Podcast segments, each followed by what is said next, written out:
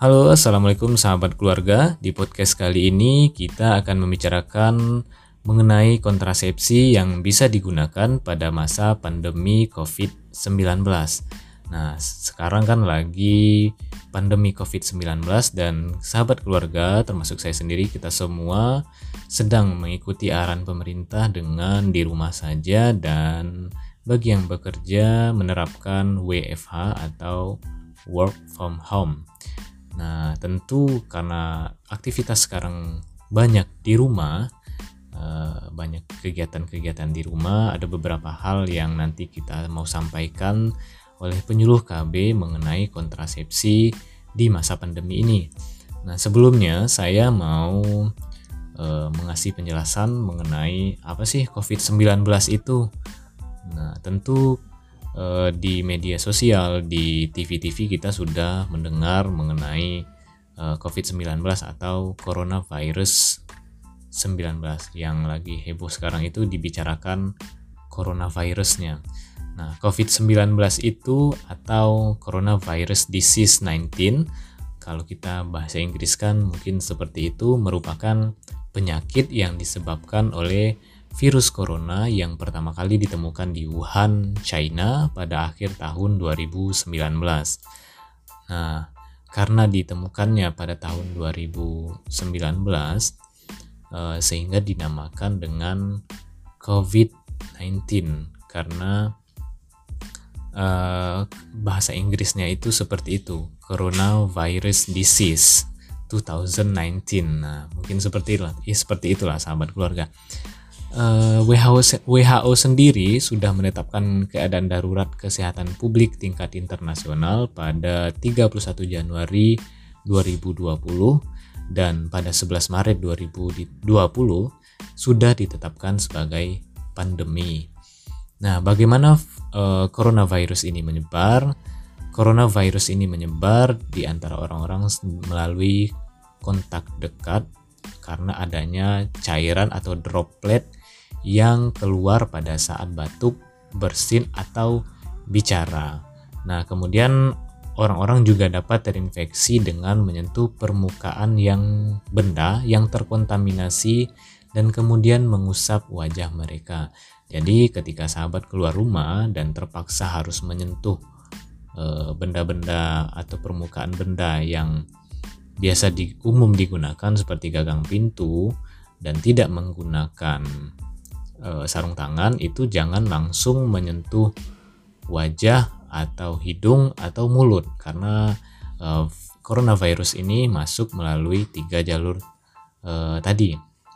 Dan sebisa mungkin kalau sahabat keluarga lagi membuka pintu e, fasilitas umum itu gunakan siku.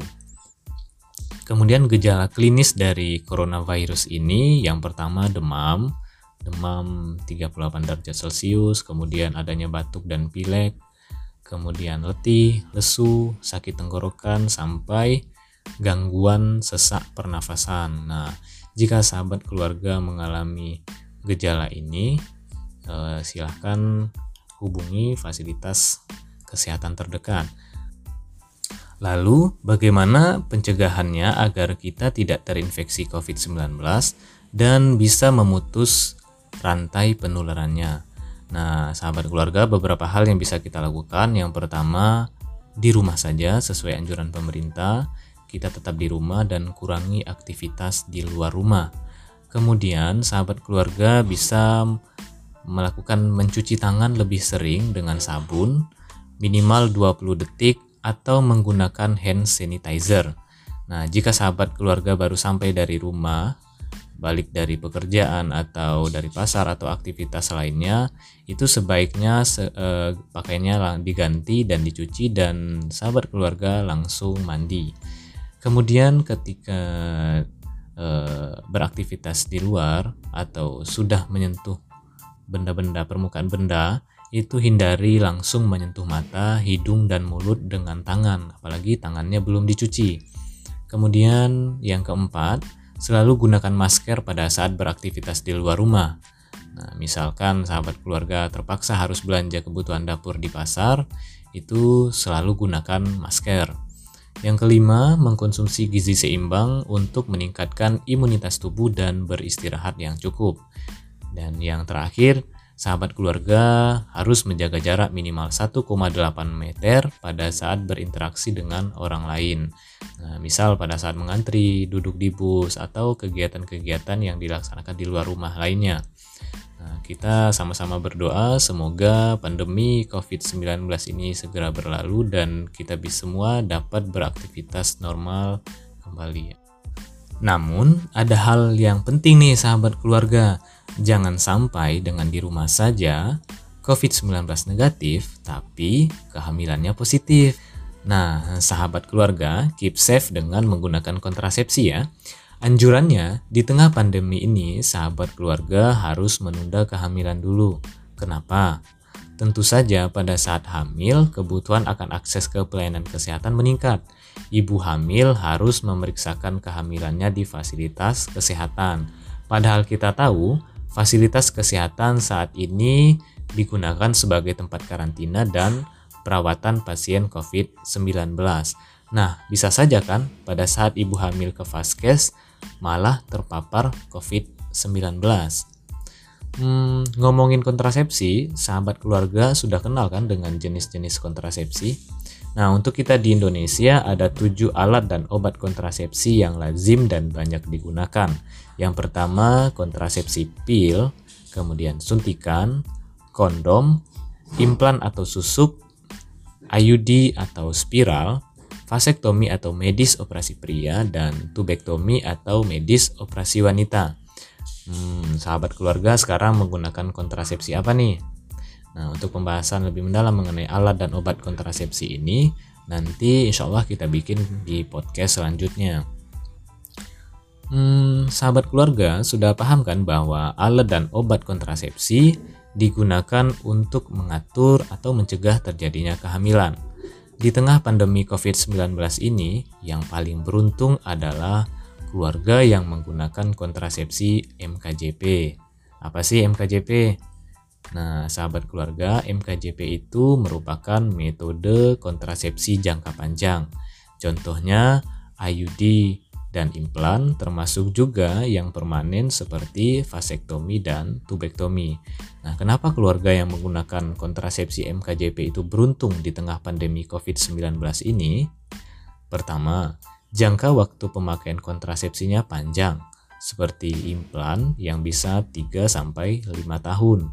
Kemudian IUD itu 8 sampai 10 tahun tergantung merek kontrasepsinya. Kedua, resiko terpapar COVID-19 rendah karena jangka waktu pemakaian yang panjang tadi sehingga sahabat keluarga yang menggunakan MKJP tidak perlu datang ke fasilitas kesehatan di tengah pandemi ini. Namun, Keluarga yang menggunakan kontrasepsi non MKJP seperti suntik yang harus diulang sekali sebulan atau tiga bulan tetap harus menggunakan kontrasepsinya ya agar jangan sampai positif di tengah pandemi COVID-19 ini. Hmm, bagi keluarga yang menggunakan kontrasepsi non MKJP seperti pil, suntik, dan kondom, saya sarankan sahabat keluarga bisa beralih ke kontrasepsi MKJP untuk membantu meminimalisir resiko terpapar COVID-19 ini. Tapi tetap dikonsultasikan dengan tenaga medis di vaskesnya, semisal bidan atau dokter. Karena ada beberapa kondisi seperti riwayat hipertensi, hipertensi atau obesitas, itu sahabat keluarga tidak bisa menggunakan kontrasepsi yang bersifat eh, hormonal seperti implan. Terus bagaimana dengan keluarga yang harus ke fasilitas kesehatan untuk pelayanan kontrasepsi? Nah, eh, saya kasih beberapa tips agar sahabat keluarga bisa mendapatkan pelayanan kontrasepsi yang aman dari COVID-19. Nah, yang pertama, sahabat keluarga bisa menghubungi Vaskes atau tenaga kesehatan lainnya bagi yang di desa, misal bidan desa, atau sahabat keluarga juga bisa menghubungi penyuluh KB untuk membuat janji pelayanan kontrasepsi seperti suntik ulangan. Jika sahabat keluarga e, menghubungi penyuluh KB, nanti penyuluh KB akan memfasilitasi untuk pelayanan di fasilitas kesehatan yang bekerja sama dengan eh, BKKBN. Kemudian yang kedua, sahabat keluarga gunakanlah masker pada saat datang ke fasilitas kesehatan. Dan yang ketiga, rajinlah mencuci tangan dengan sabun atau gunakan desinfektan pada saat di fasilitas kesehatan. Nah, setelah mendapat yang terakhir, setelah mendapatkan pelayanan dan sahabat keluarga kembali ke rumah, segeralah mandi dan ganti bajunya. Hmm, sahabat keluarga, mari berdoa semoga pandemi ini cepat berlalu. Keep safe dengan menggunakan kontrasepsi. Rencanakan kehamilan untuk keluarga Indonesia sejahtera karena berencana itu keren. Salam BKKBN, berencana itu keren. Wassalamualaikum warahmatullahi wabarakatuh.